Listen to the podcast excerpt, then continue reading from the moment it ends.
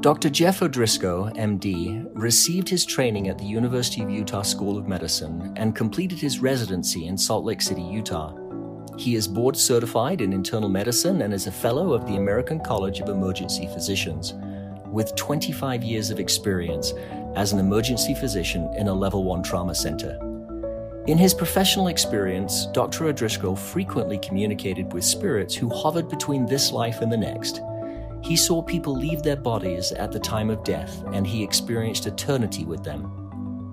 In his fascinating memoir, Not Yet, Dr. O'Driscoll described his otherworldly communications that began in childhood, shortly after the farm accident that took the life of his older brother. His experiences are both interesting and instructive. For those who wish to develop their spiritual gifts, this book is a must read. In addition to Not Yet, Dr. O'Driscoll recently published six beautiful children's books and his first novel. He also paints and sculpts. He married Sheila more than 30 years ago. They have five children and three grandchildren.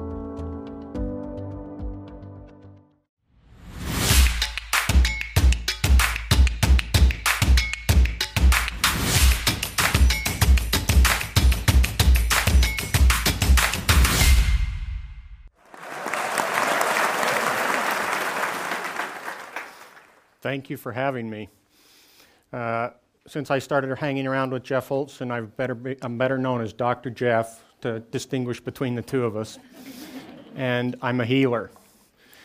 And if that sounds like the beginning of a 12 step meeting, it's because I'm just getting accustomed to saying it. I thought some highlights from my 46 uh, year journey might help you and yours. Um, about 20 years ago, I walked into an emergency department like any other day to start my shift, and I sensed the presence of a spiritual being. Uh, a vibration started in my soul and spread out to my extremities. And I know that means something different to everyone, but for me, it heralds a messenger. And they asked me for help. So I walked into the next room, and there was an elderly woman unconscious on a gurney and a team of medical providers trying to resuscitate her. I want to make it explicitly clear I was not her doctor. I had no responsibility for her medical care. Somebody else was taking care of that. I just walked over to the edge of the gurney, rested my hand on her leg because touch breaks down so many barriers and she told me that she wanted to leave and ask for my help. And why'd she ask me? Who am I? Right? But something came to me from some eternal place, and I told her silently my thoughts that if she thought it was the right time to go, if she felt it was okay, then I thought it was probably all right. And she rose up out of her body and stood in the air above the gurney. And the profound peace that enveloped her settled upon the commotion in the room, and no one was aware of it except me. And it took me to an eternal place for a time.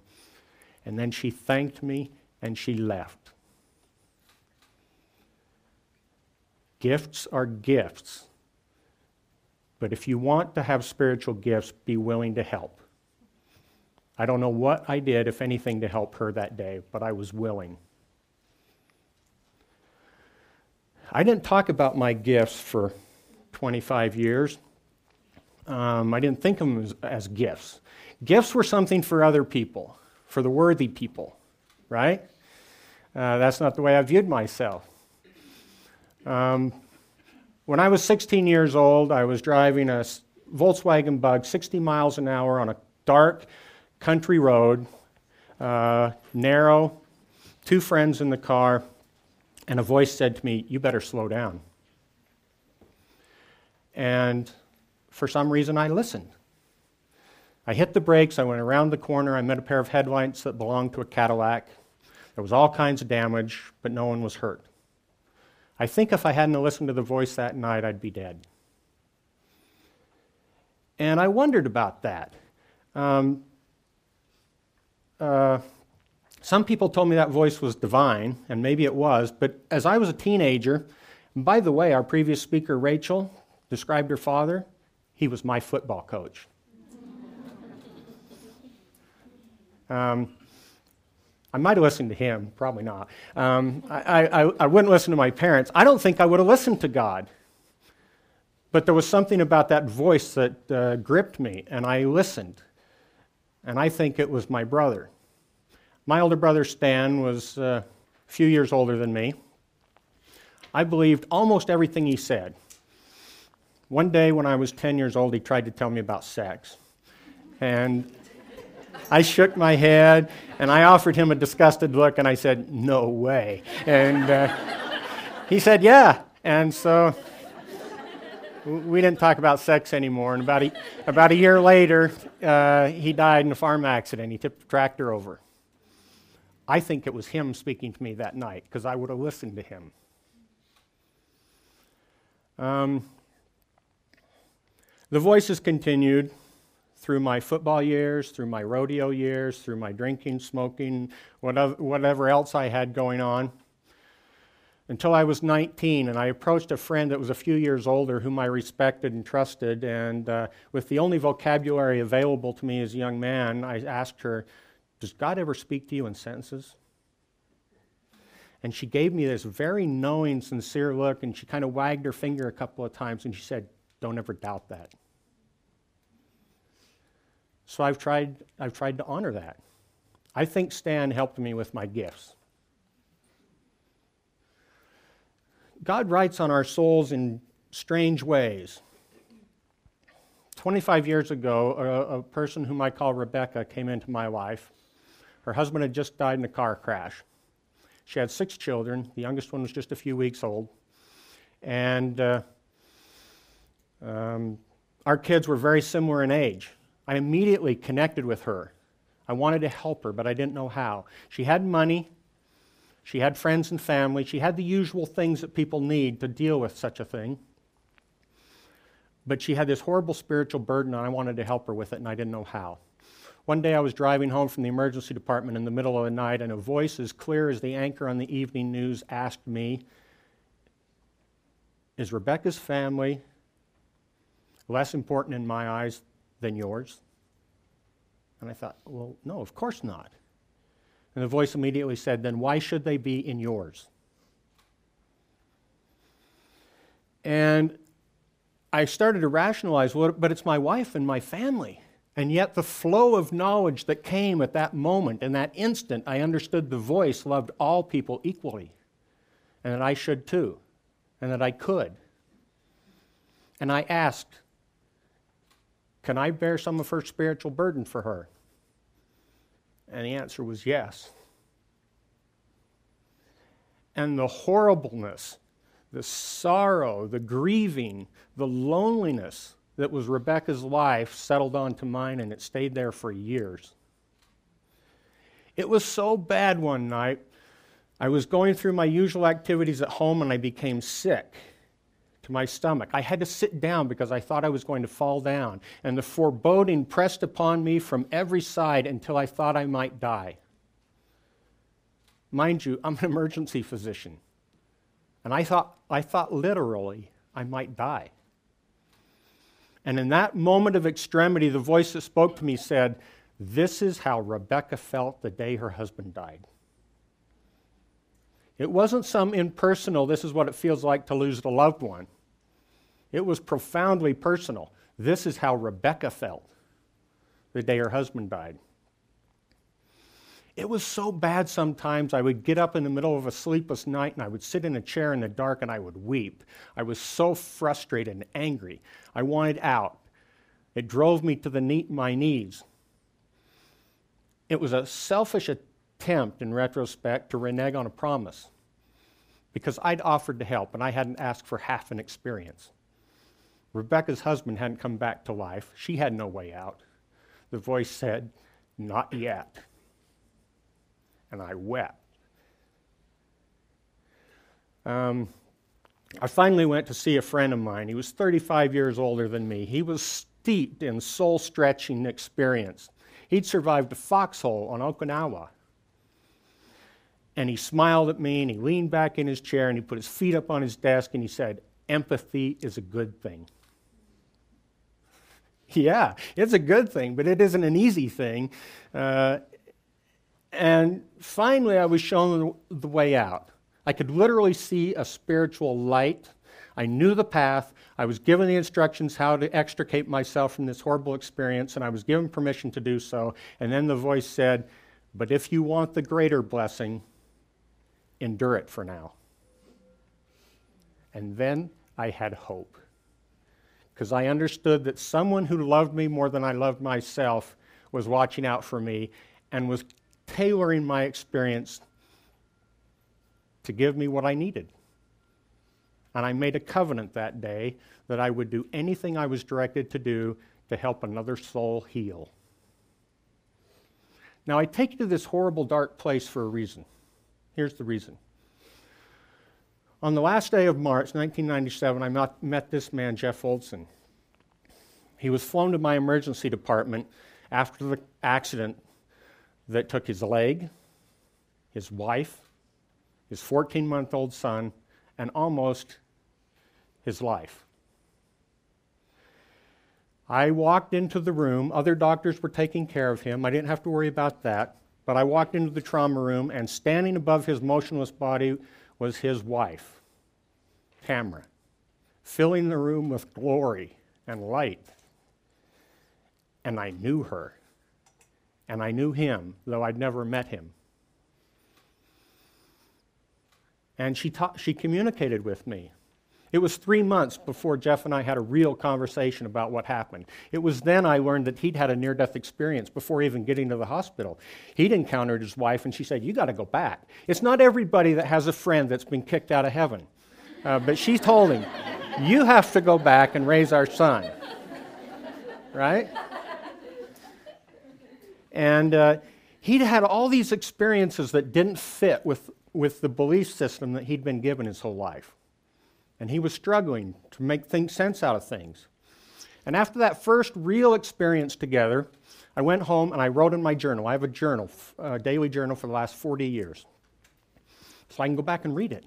And I wrote in my journal that night that I was grateful for the years in the darkness because I knew how to help him and I knew the answers to his questions. And it was worth every tear. And we were still friends. We've been friends ever since. I'd been a physician for a lot of years by that time. But in many ways, that was the day I became a healer.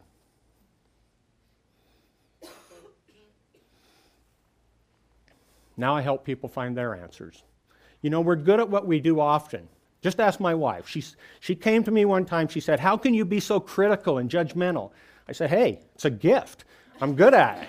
I, I, I, I, do it every day. So, we've been married over 30 years now. I try to do th- something more productive with my time.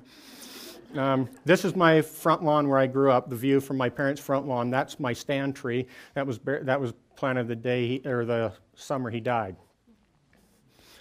Despite my gifts, I've struggled to love the way people deserve to be loved unendingly, unreservedly, unconditionally. That's hard for me. I have to work at it. It's not one of my gifts. At least it wasn't. And then a few weeks ago, I was out on a run. I get a lot of downloads while I'm running. For some reason, I asked the right question that day. I said, Why do I struggle so much to love? And the voice spoke to me said, So you can understand those that struggle and help them. My whole life changed. I thought, oh, well, that makes sense. Why couldn't you have told me that 30 years ago? And those 40 years of frustration evaporated. It was all gone. If there was any resentment, it was, it was, it was gone instantly. I thought, okay, I can do that. And then the voice said, I give you charity. It's a gift. You can't earn it. Share it. And I went home a different man. And the next morning, that same tutor came back to me and he said what I shared with you earlier today. Every experience is to enable you to help someone else. See, I thought experiences were about personal growth, and then you could go help somebody. He said, No, no, no, no, no.